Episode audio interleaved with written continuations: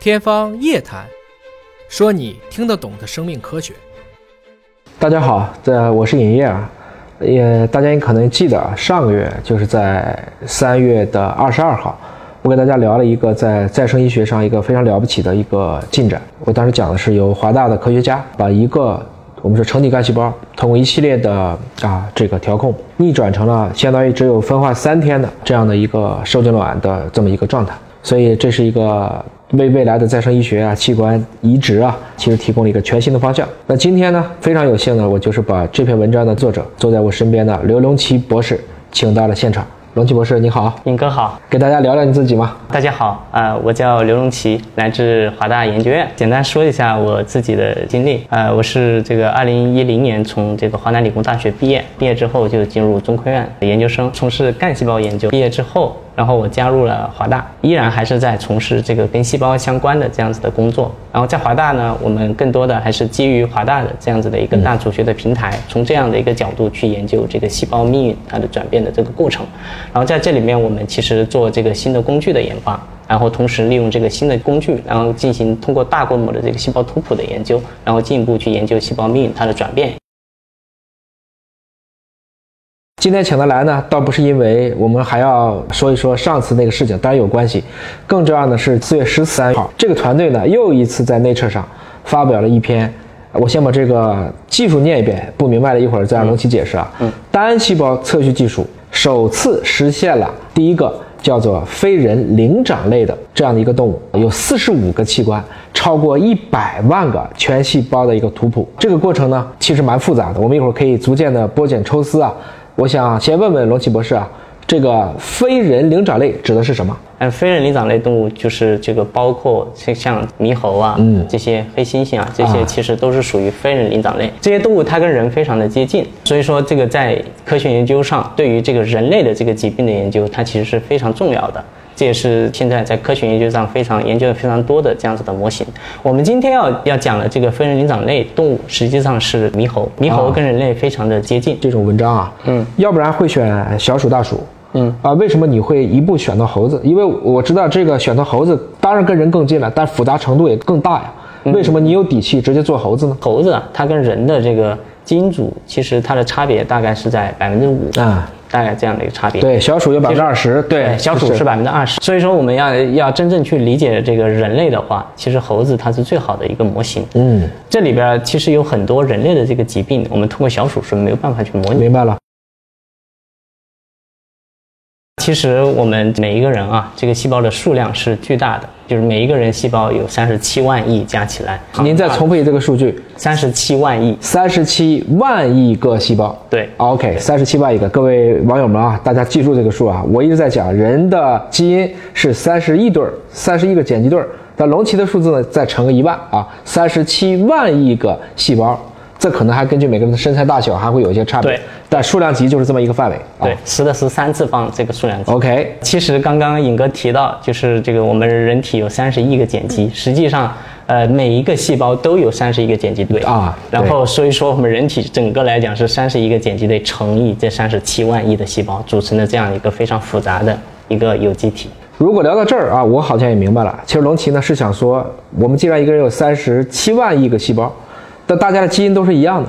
但为什么会在不同的组织、不同的器官呈现出不同的效果？单细胞测序大概有一个重要的方向，就是要研究清楚这个内容。对对、啊我们的目的就是要搞清楚这些细胞到底是什么，它有多少类型，它到底有什么功能。这个细胞这个事情呢，其实一般我们在初中都开始接触过了。嗯，我们知道还是因为显微镜的发明嘛，因为人眼几乎是看不见细胞的，除了我们可能勉强能看到，对那就针尖那么大小。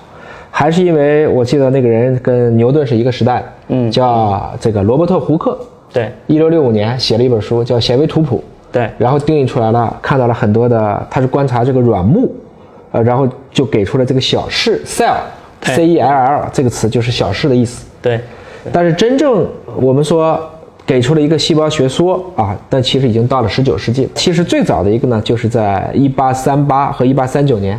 施莱登和施旺分别提出了一个是植物细胞的来源，一个是动物细胞的来源。龙奇，这是你带来的细胞模型，对给大家讲一讲这个一个细胞大概是怎么个样子。这是个动物细胞对吧？对对，啊这是动物细胞，可以代表我们人类的这个细胞。实际上呢，这个细胞啊，它有这个原核，有真核，可能不同的这个物种啊，它大小不一样。比如说我们经常说细菌，它本身也是细胞，嗯对嗯然后细菌的细胞大小大概在一微米到十微米之间。然后这个是一个真核生物，比如说我们人体的这个细胞的大小大概平均下来大概十微米。那细胞最大它可以达到多少呢？大概是一百到两百微米。比如说我们的卵细胞可以说是这个人体最大的这个你细胞。讲的是直径，对实际它直是径个球体，对吧？对对对啊，是这样子直，径嗯，对。然后细胞的结构其实相对来讲啊，大家其实研究了有好几百年了。嗯然后这个结构其实相对来讲，目前是相对清楚的。然后这里面我们可以看到最外面这个细胞膜，嗯，这个膜是细胞跟外界交流的一个区域。这个区域它其实，比如说啊，这个跟外界的环境，比如说像病毒啊，它其实很多时候它就是通过这个细胞膜进入到这个细胞的。然后除了这个细胞膜之外，这个里边儿我们其实可以看到，这里面有一个一个的这个，其实也是一层一层的这个膜结构。这个结构其实是这个细胞器。啊当然，除了细胞器之外，它里面也有细胞质。这个细胞质里面包含我们说的这大分子蛋白质啊、核酸啊这些，在这个细胞质里面非常重要的一个结构，就是在里边儿啊一个细胞核。哎哇，我把这个拿开。哎，这个细胞核里边呢非常重要啊，它里面有一个非常重要的这个信息，就是我们经常说到的这个遗传密码，这个是一个 DNA 的一个双螺旋结构。然后这里面很有意思，就是说这个 DNA 啊。这个每一个细胞里面有三十一个碱基对，然后这三十一个碱基对，如果我们把它拉长的话，它大概有两米这么长。所以我看过一个比喻，说是人因为有三十七万亿个细胞，乘以这个两米，这个距离是地月之间往返八千次，对就是这么算出来的。对，这是一个天文数字，啊也就是我们人体是一个大量的这个信息的一个载体。然后非常有意思，就是说这两米长的这个 DNA 啊，它怎么样能够放在这么小的一个细胞核里面？哎嗯这个细胞核其实它只有一微米，差不多它的直径。然后在这么小的细胞核里面能放这两米的这个 DNA，就说明这个 DNA 它其实是经历了一些结构上的一些折叠。所以说这个里面就非常有意思的，就是说我们每一个细胞的这个 DNA 的。它实际上是处于一个高度的一个固缩的状态，它缠绕在我们把它称为核小体的这样子的这个蛋白上面，然后它是一个高度紧缩的状态，我们把这个把它叫做染色质。然后我们现在一个人体所有的细胞里面，这些 DNA 从序列上来看的话，其实是几乎是一致的。但是为什么我们能看到我们人体有心肝脾肺肾，然后每一个器官里面它又有很多不同的细胞类型？其实它的这个原因就来自这个 DNA 的折叠。它嗯在不同的细胞里面，它是有很大的一个差别的。也正是因为 DNA 折叠不一样，导致这个每一个细胞它表达的这个基因是有差别的。相当于书是一样的，但是我读哪一段，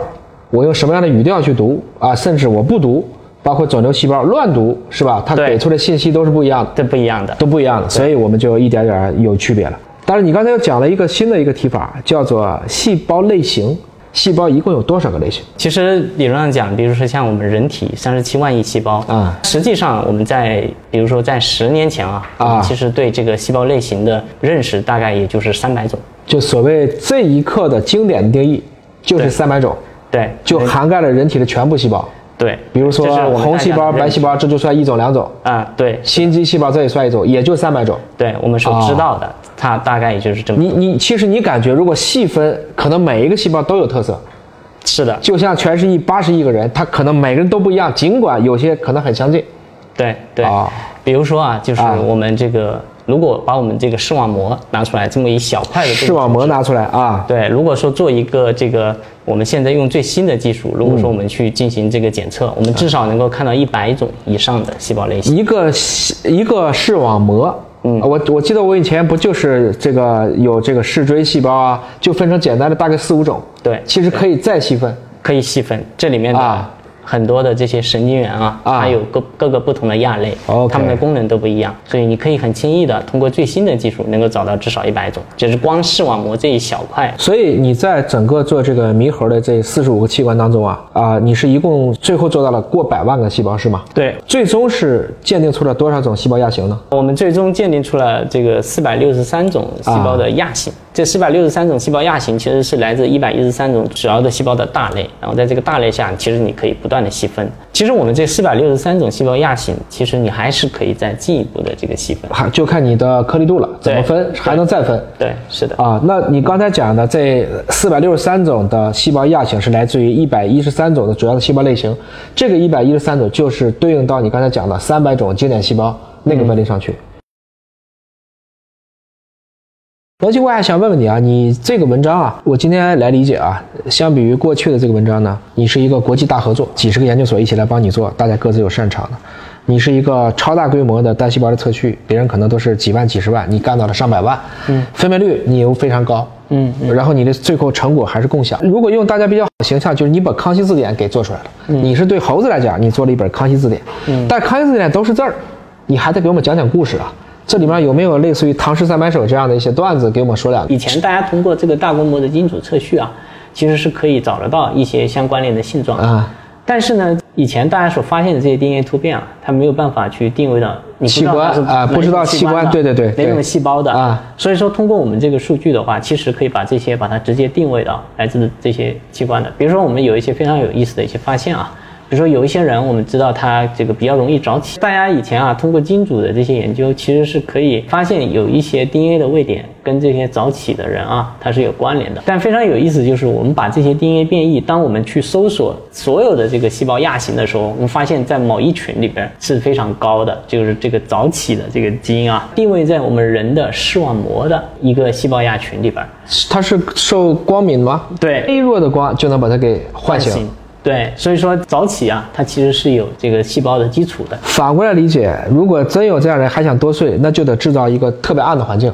嗯，窗帘买厚一点，戴个眼罩，对就会有帮助，是吗？，对啊对这个是这个文章能看见的，对，这是我们可以通过这个数据去找到的。啊，有趣有趣，呃还有一个非常有意思的呃研究，就是说病毒啊，嗯就是它能够表达它特定的这样的一个，我们把它叫这个配体啊，啊它可以结合到我们的这个细胞表面的这个蛋白，就是那个钥匙嘛，对他找到那利个用锁孔进去了啊，对，利用我们的这个这个细胞表面原有的蛋白对进入到这个细胞里边。哎但实际上我们不是说每个细胞它都会去表达这个病毒的对这个受体。对所以说每个病毒它，我们其实可以看每个病毒它其实侵染人的器官里边的能力是不一样的。我们叫器官它的是不适一样性是不一样的，对你像新冠病毒，我们看到的比较多的临床上表现就是呼吸道的，哎它的这个，比如说这个白肺、啊肺炎，这个是我们看到的在临床上比较多的。但实际上，除了这个呼吸道之外，全身的有一些器官，它其实它也是会有嗯这样子的这个病毒的侵染的。比如说，我们看到在这个肾里边儿，肾对，在肝里，还有这个胆囊里面，它都有非常高的这个病毒的这个受体的表达。只要它的门儿是一样的，那对它就可能从这个门进去。对，所以说这个是一个例子啊，就是说可以告诉我们，这个每一种病毒它它进入到这个人体的哪一些器官，其实这个对临床上也是非常重要的。医生啊，他收到这个病人之后，他应该要关注哪些啊这个这个地方哪一些器官？我们所谓的后遗症，或者说易危重，我得重点去保什么功？比如说，如果肾，我就要重点保肾功了，对大概是这个意思。对，所以说通过这个，我们其实也构建了一个病毒感染的这样的一个数据库，就是我们还是通过这片猴子对，我们通过这个字典啊，我们就可以告诉大家，每一种病毒它应该会侵染哪一些器官，哎当中的哪一些具体的细胞类型。你是告诉了每个细胞上有多少个门，对每一个病毒拿的是开什么门的钥匙，对之间是一个匹配，对也不光是新冠了，其他的呼吸道病毒我都可以匹配，对甚至所有的病毒，所有病毒，传染病毒、乙肝病毒，它们走神经的、视杆的，对啊，这种可能这个视呼吸的、呼吸道的，这个嗯，都按这个你给它画出来了。啊对对、所以这个其实也可以在我们的这个数据库上啊，就是这个读者啊，他们都感兴趣都可以去。哎，我都迫不及待的想去嗯想去点一点了，哈哈， 是一个这个图形界面化操作的吗？图形界面的，哎就好是这个任何人都可以打开并这个进行探索对我们的这个数据。冷启啊，因为我们做测序也很多年啊，嗯，我们原来抽过血液测序，现在想来，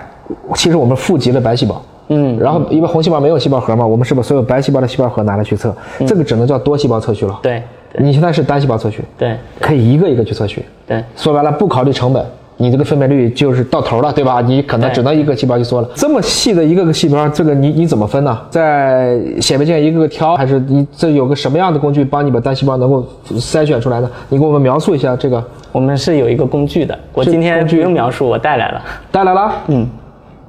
哦，就这么小，对，这是一个非常小巧的一个可以实现单细胞建库的这样子的一个工具。这是华大制造来生产的，对，就就这么一个东西，这个东西这这都不通电吧？这需要通电吗？完全不用通电的。这个就能分选单细胞，是的，效率高吗？这是一个高通量的一个，这还是一个高通量的，嗯。一个单细胞的分选仪。其实这个设备啊，这里面有两个非常主要的，第一部分是芯片，这是一个涡流控芯片。嗯，这张芯片呢，它可以帮助我们在很短的时间内能产生上百万个这个小的液滴。这我个，我来看看，嗯，上百万个液体我肯定是看不见了，对吧？对，这但个是是微米这个级别。它能够在上面产生很多的液滴，对就是一个一个的小液滴。对就比如说我们想象一个大荷叶上，上面有很多的小水滴，嗯可以这么理解对对对。啊。然后呢，这个液滴它实际上是一个油包水的结构，但是实际上它就是硬哥说的这个小水滴，一个一个的小啊水滴。你说的油包水的结构是说外面是一层